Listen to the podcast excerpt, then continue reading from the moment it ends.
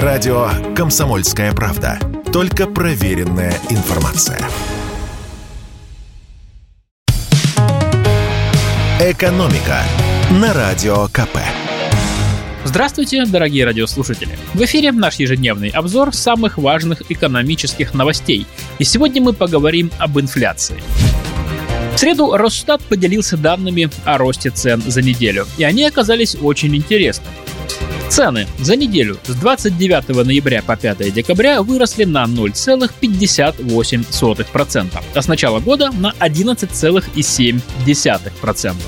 Если же брать за год, с начала прошлого декабря, то цены поднялись на двенадцать целых пять десятых процента, и, между прочим, впервые за несколько месяцев годовая инфляция не снизилась, а ускорилась. Из-за чего это произошло? Конечно же, из-за огурцов.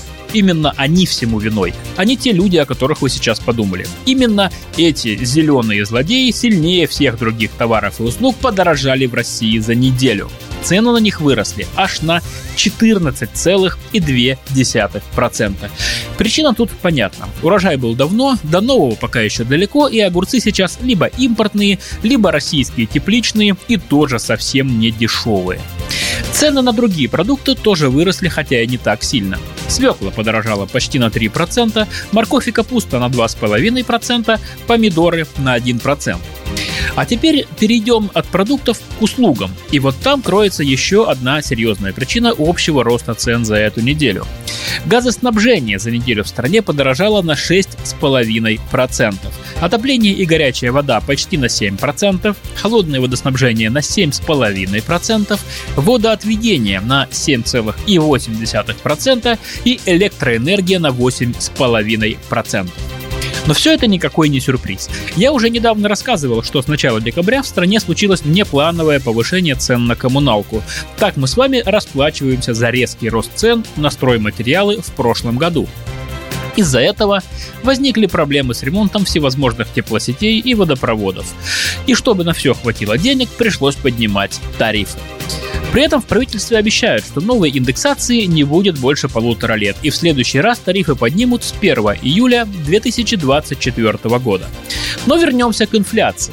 Есть товары и услуги, которые на минувшей неделе подешевели, правда совсем чуть-чуть, на десятые доли процента. Например, это проживание в отелях и санаториях, доски, туалетная бумага, телевизоры, стиральный порошок, хозяйственное мыло и валидол. А из еды это, например, сахар, яблоки и водка. Так что давайте поднимем наши стопки за то, чтобы цены росли все-таки не так быстро. И в завершение хотел бы поговорить вот о чем. В Госдуме в очередной раз заговорили о тринадцатой пенсии. Я коротко расскажу, почему это не более чем предпраздничный популизм.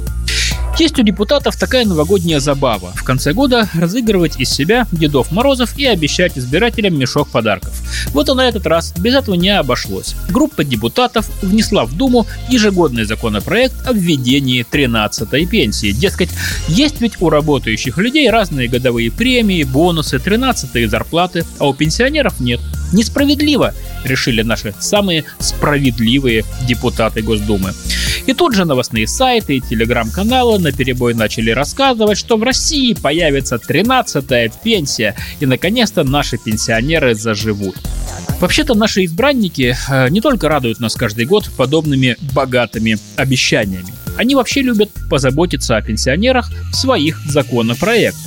К примеру, в августе этого года депутаты предлагали возобновить индексацию пенсий для работающих пенсионеров, которая приостановлена с две тысячи шестнадцатого года. И, наконец, часто появляются законопроекты о том, чтобы снизить пенсионный возраст в России. Их каждый год возникает по несколько штук. Предлагают их самые разные партии. Звучат при этом самые разные цифры, но объединяет их одно – все эти законопроекты никогда не будут приняты. Почему? Потому что все подобные инициативы разбиваются о бюджетный комитет и заключение правительства, которое звучит всегда одинаково. Денег нет. Так и случилось на этот раз. При этом в правительстве всегда напоминают, что по закону у нас и так каждый год происходит индексация пенсий, которая превышает средний уровень инфляции. Но ждать каких-то дополнительных выплат или повышений в ближайший год точно не приходится. Хотя бы потому, что дефицит бюджета на две тысячи двадцать третий год составляет почти три триллиона рублей. Ну и вообще, в нынешних экономических условиях рассуждать о повышении пенсий никакого смысла нет. Потому что пенсия — это производная от зарплаты. Ведь страховые взносы платятся именно с зарплат. А если доходы людей в стране не растут, тогда не будут расти и пенсии. А пока экономика не растет, то и зарплаты расти тоже не будут. Экономика на радио ка пэ.